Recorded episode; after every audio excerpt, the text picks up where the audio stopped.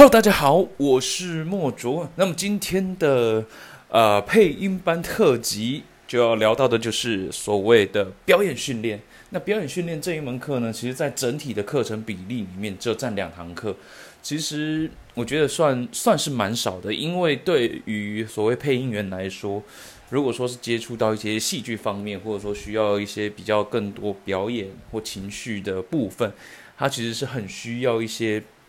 表演方面的训练去探索自己的。那刚好虽然说只有两门课，但是其实我觉得训练的面向算是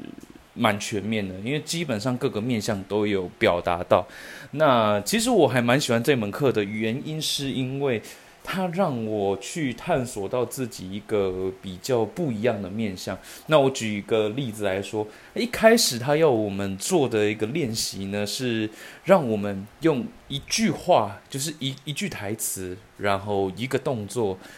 然后去表达出一个职业这样子。那我当时我是想说，用一个表演来体验，来来体现，就是在在饮料店工作的员工，所以就说，哎，那个先生，呃，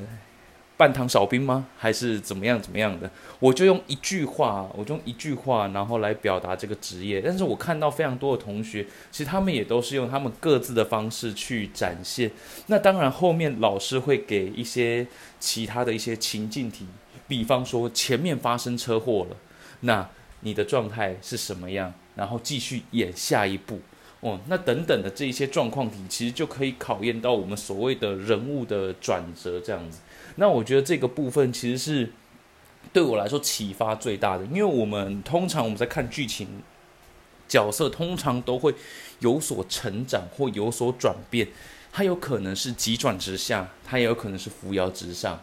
它也有可能是历经波折，然后最终回归平静，但是它总有一个起伏。那那样子的起伏，通常都会有个契机，而且会需要让角色。去进入到那个状态，那刚好就是从这样子一个状态去，呃，表现出自己的一些不同的面相。我觉得这个训练是蛮好的。那当然里面还有一些其他的训练，像是嗯一些抛接的问题、抛接的理论。那我们在这边其实有做一个蛮有趣的练习，叫做好不好的练习。那其实就是两两一组，然后一个人提问。提问好不好？那接受到的这个人呢？如果说感受到对方的真诚，或者说感受到对方，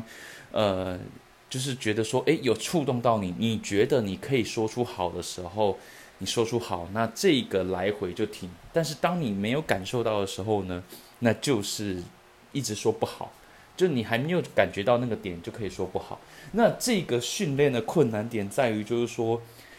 呃，提问的人需要去观察对方，诶，他的表情，他的反应，那我应该要在下一次的提问当中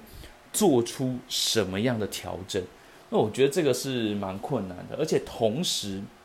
同时蛮有趣的点就是，当对方回答好的时候，其实老师也会反问你，就说，诶，你判别好的原因是什么？对方带给你什么样的感受？那其实这个都是训练我们的观察力，因为我们在看待或看戏剧，我们在去呃看稿的时候，我们通常呢也都会去看，诶，这一段剧情大概是怎么样怎么样的。那这些细部的表情、细部的动作，其实也就可以让我们在我们自己的台词里面去找到一个自己的立足点。我们应该要怎么样去？表现，去演绎这一段台词，所以我觉得这个表演确实真的蛮重要的。那当然，里面还有几个团体的，比方讲像呃风火水土，就是可以演风属性、火属性、土属性、水属性各个不一样的角色，然后在一个情境下面，你可以透过喜剧、透过悲剧的方式去呈现。呈现完之后呢，由由台下的同学去评断，就说：“哎，那这个角色比较偏向火，还是偏向水，还是偏向土，还是偏向风？那其实呢，这几个这几个的类型呢，可以用那种星座，比方讲风象星座、火象星座、水象星座土象的，然后去大概去判别这样子。那其实很多时候，我们的表演有没有精准到位，其实就可以看台下观众的反应，最终投出来的结果是不是跟我们的配置一致。那这个其实也蛮有趣的，因为很多人可以表现出大概两种的面相，但是一定会有几个关键的部分，可以让你知道说，哦，它是风还是它是土这样子。所以我觉得这个也是蛮有趣的，可以让自己就是努力的在一个被安排好的情境以及角色框架之下，去达到自己能够做的事情。我觉得这个也是一个蛮好玩的。那最后一个在表演课堂上面做的一个团体训练，其实是一个扑克牌的，也是一个角色训练。那就是说呢，你如果就是就是我们在额头上面，我们会自己有一个属于自己的自己的牌。那牌呢，从一到十三，一是最小，十三是最大。那当当你看到对面是比较小的，那你可以对他做出一个比较。嗯，比较轻视，或者说比较不尊重，或者是比较，诶，但是的一些反应。但是如果说他的牌是很大的，你可以对他做出一些比较好、比较正向的一些互动，这样子。那通过这样子的互动，其实还蛮有趣的，因为老师会让我们先选一张牌，然后最终让我们透过一轮一段时间的互动完之后。去猜自己的牌大概是什么，所以这个的训练其实也是在观察，就是说，诶，我们自己面对到他人眼光的时候，诶，到底他们给出来的讯息，我们是不是能够精确的去掌握到，然后知道自己是处在什么样的角色位置上？我觉得这个是蛮重要的，而且也是一个蛮有趣的训练，因为。很多时候，很多时候我们在表现，或者说我们在拿到一段戏的时候，其实也，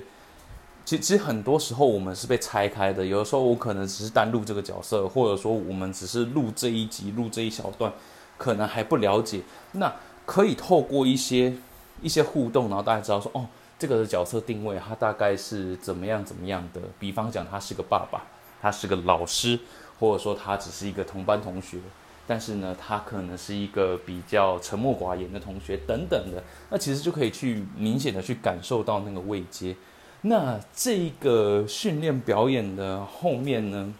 呃，从我们原本的每人一张牌，然后到变成说，诶，我拿到了一张牌，然后放在头上，然后我们再拿到第二张牌，第二张牌是可以自己看的，然后放在口袋里面。然后，当我们一开始出发的时候，我们是先用心里面，就是我们先拿到的那一张牌，去跟各位，就是去跟团体做互动。但是呢，要慢慢的去观察，观察他人的眼光，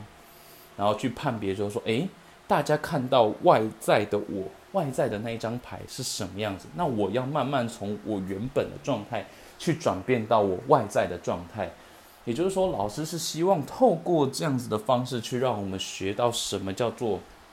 角色的转变，因为角色他一定会经历过某一些契机，然后他也会经过某一些的事件观察，去知道就是说，哦，我现在是走到了低谷，或者是走上了高峰，有可能有人是从二这个角色，然后上升到八，啊，也有可能有人是从十三直接下降到一。也有可能，所以我觉得这个角色的一些互动其实是蛮有趣的，因 为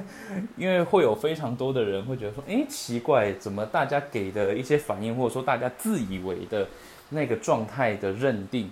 诶，感觉感觉有很大的不同，因为因为像我们我们自己我自己在观察那个课堂上面，当我们前面只有一张牌的时候，其实大家还蛮好去判定，就是说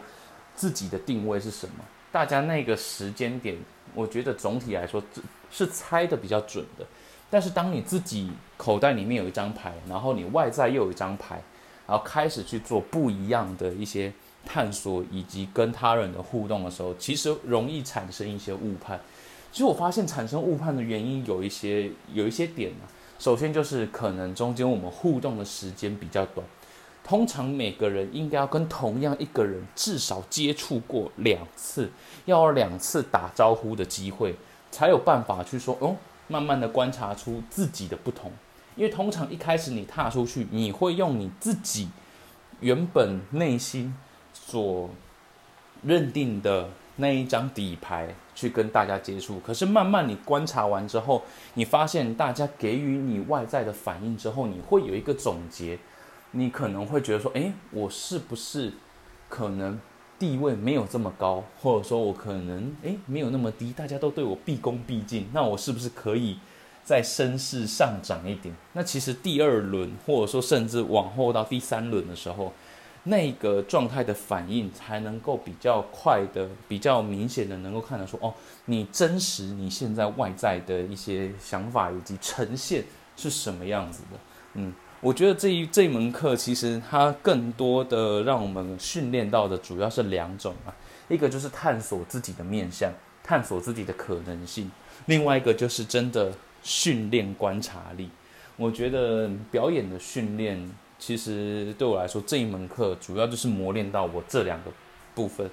好，那么今天的分享就到这一边了。那么下一次的分享呢，会来分享一下所谓的旁白配音的部分。那么我们下次见，拜拜。